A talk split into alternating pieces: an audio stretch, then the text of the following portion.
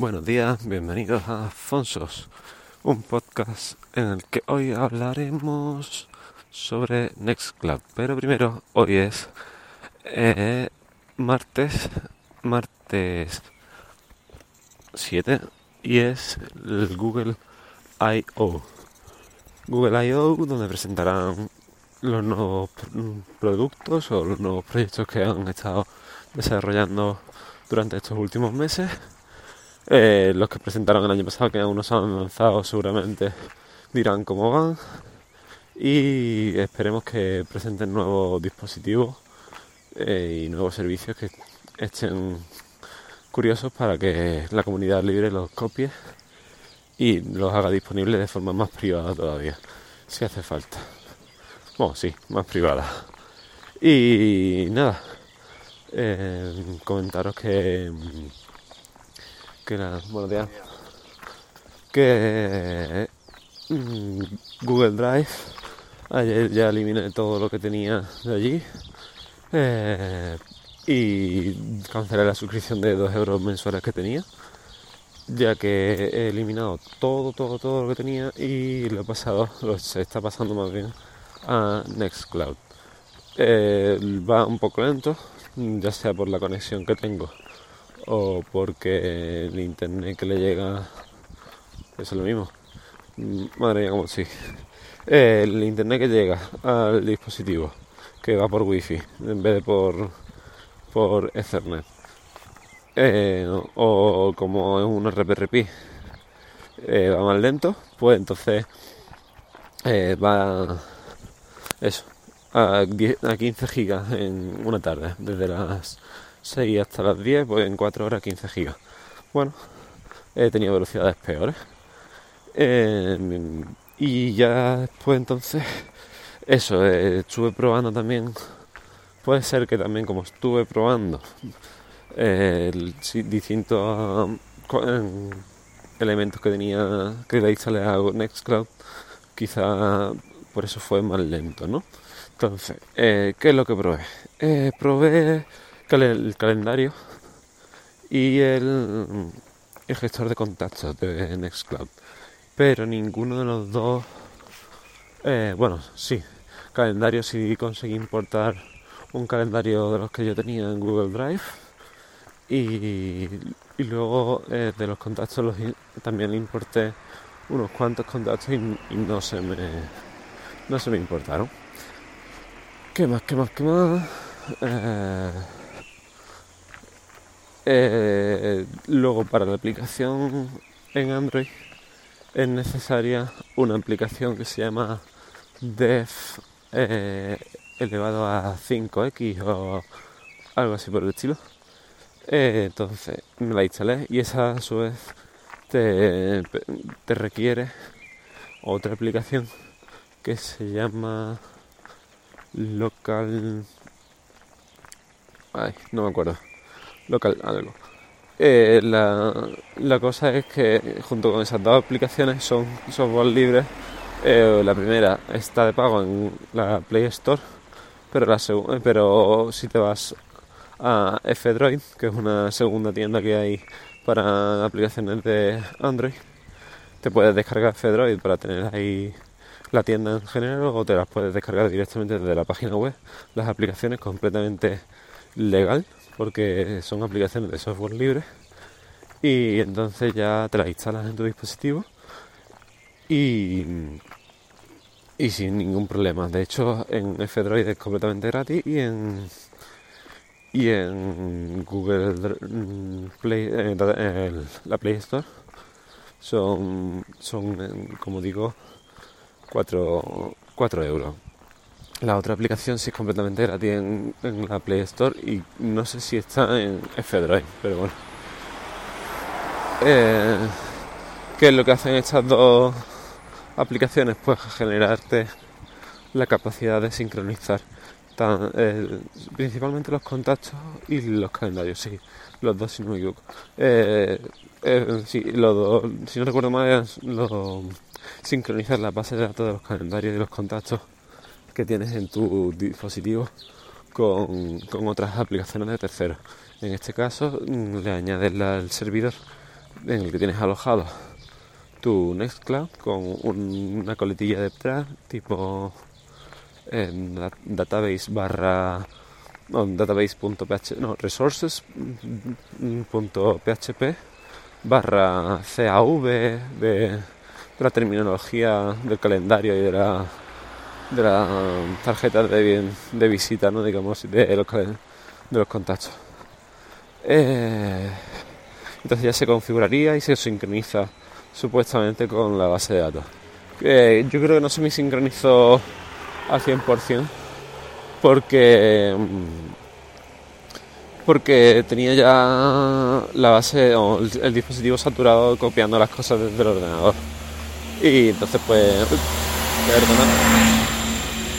perdona por el ruido. Eh, entonces los contactos no se me veían.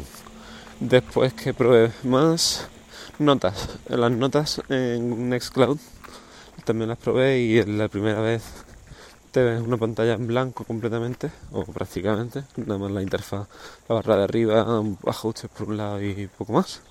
Entonces te ves un botón que pone nueva tarjeta le das y no ven prácticamente ningún cambio eh, nada más que justo debajo se te ha creado algo pone nueva carpeta pero en el hueco blanco que hay más a la derecha todo que es el 80% de la pantalla clicas eh, os estoy hablando desde el navegador del ordenador, ¿vale? Eh, clicas y, y se ve perfectamente todo lo que hay. Ah, bueno, ¿cómo estoy yo hoy? Se ve que sale el cursor y entonces empieza a escribir y ahí ya sí empieza a escribirse todo. Eh, creo que sigue el lenguaje de escritura Markdown, pero no estoy 100% seguro. Yo sé que está bastante automatizado en cuanto a... No, le probé ni las negritas, ni, el asterisco, ni nada, pero sí que probé por lo menos hacer listas de guion espacio, lo que sea, intro, y automáticamente sale eh, el, siguiente guion. Después el uno y un punto, escribes, le das al intro y automáticamente sale el dos puntos. Eh, luego el 3, el 4, etcétera. Por lo menos eso sí lo tiene automatizado, las listas numeradas y las no, numeradas. Pues no caí en, en probar los títulos y demás. Luego si le das a guardar, no hay botón de guardar. Yo la única forma que conseguí de, para que se guardase la nota fue darle de nuevo a nueva nota. Y se crea una segunda nota dejando la pantalla en blanco y una, la primera guardada. Eh, una vez que que que las quieres buscar se ha generado una carpeta que se llama notes notes y ahí puedes encontrar las notas en TXT la verdad es que mejor que el, gestor el gestor de documentos sí el blog de notas de de Google de Windows 10 perdón Madre mía. Mi cabeza hoy no está para lo que está. Uy, la mujer de los perros. Eh, bueno, pues... Eh, después probé el calendario se sincronizó. ah, el colabora Office, si no me equivoco. El colabora Office no conseguí hacerlo andar porque eh, necesita tener instalado el software en un servidor aparte o si queréis en el mismo servidor pero tenéis que luego apuntar los puertos distintas, a, distintas partes con Docker se puede instalar el mismo um, Open Media Vault eh, lo que pasa es que dicen que se necesitan 8 GB de RAM para hacerlo funcionar eh, después está leyendo por lo menos lo que me han contestado por por YouTube al, caballero que, que le veo que, le veo, ver que sigo los tutoriales para montar todo esto, ¿no? Eh, bueno, se necesita un servidor que tenga el software de Colabora, Colabora Core, Colabora Core, sí, que es, digamos, el, en desarrollo. Y ese, ese sí es completamente gratuito, todo, completamente legal. Y, y te lo puedes instalar en un servidor y tener eh, y, lo llamas desde Nextcloud. En Nextcloud una vez que lo tienes llamado, eh, a partir de aquí ya es según lo que he leído y según lo que he visto. Puedes coger y tanto en la versión de móvil como en la versión de ordenador puedes generar eh, documentos de, de texto tipo docs, bueno, más bien tipo ODT eh, y toda la familia de documentos eh, LibreOffice, tanto hojas de cálculo como presentaciones. Y como digo, eso lo voy a hacer en, en el ordenador y en y en el móvil. El móvil al parecer tarda un tiempo en reconocerlo desde un minuto hasta un día o dos días. Así que si lo conseguís montar, eh, sed paciente. Y, y nada, eh, eh, intenté sincronizar lo que son las fotografías desde mi móvil y aún estoy esperando a que se haga porque eh, va sincronizando de una carpeta en una carpeta y como digo va tranquilamente haciéndolo y y ya está, creo que eso es todo.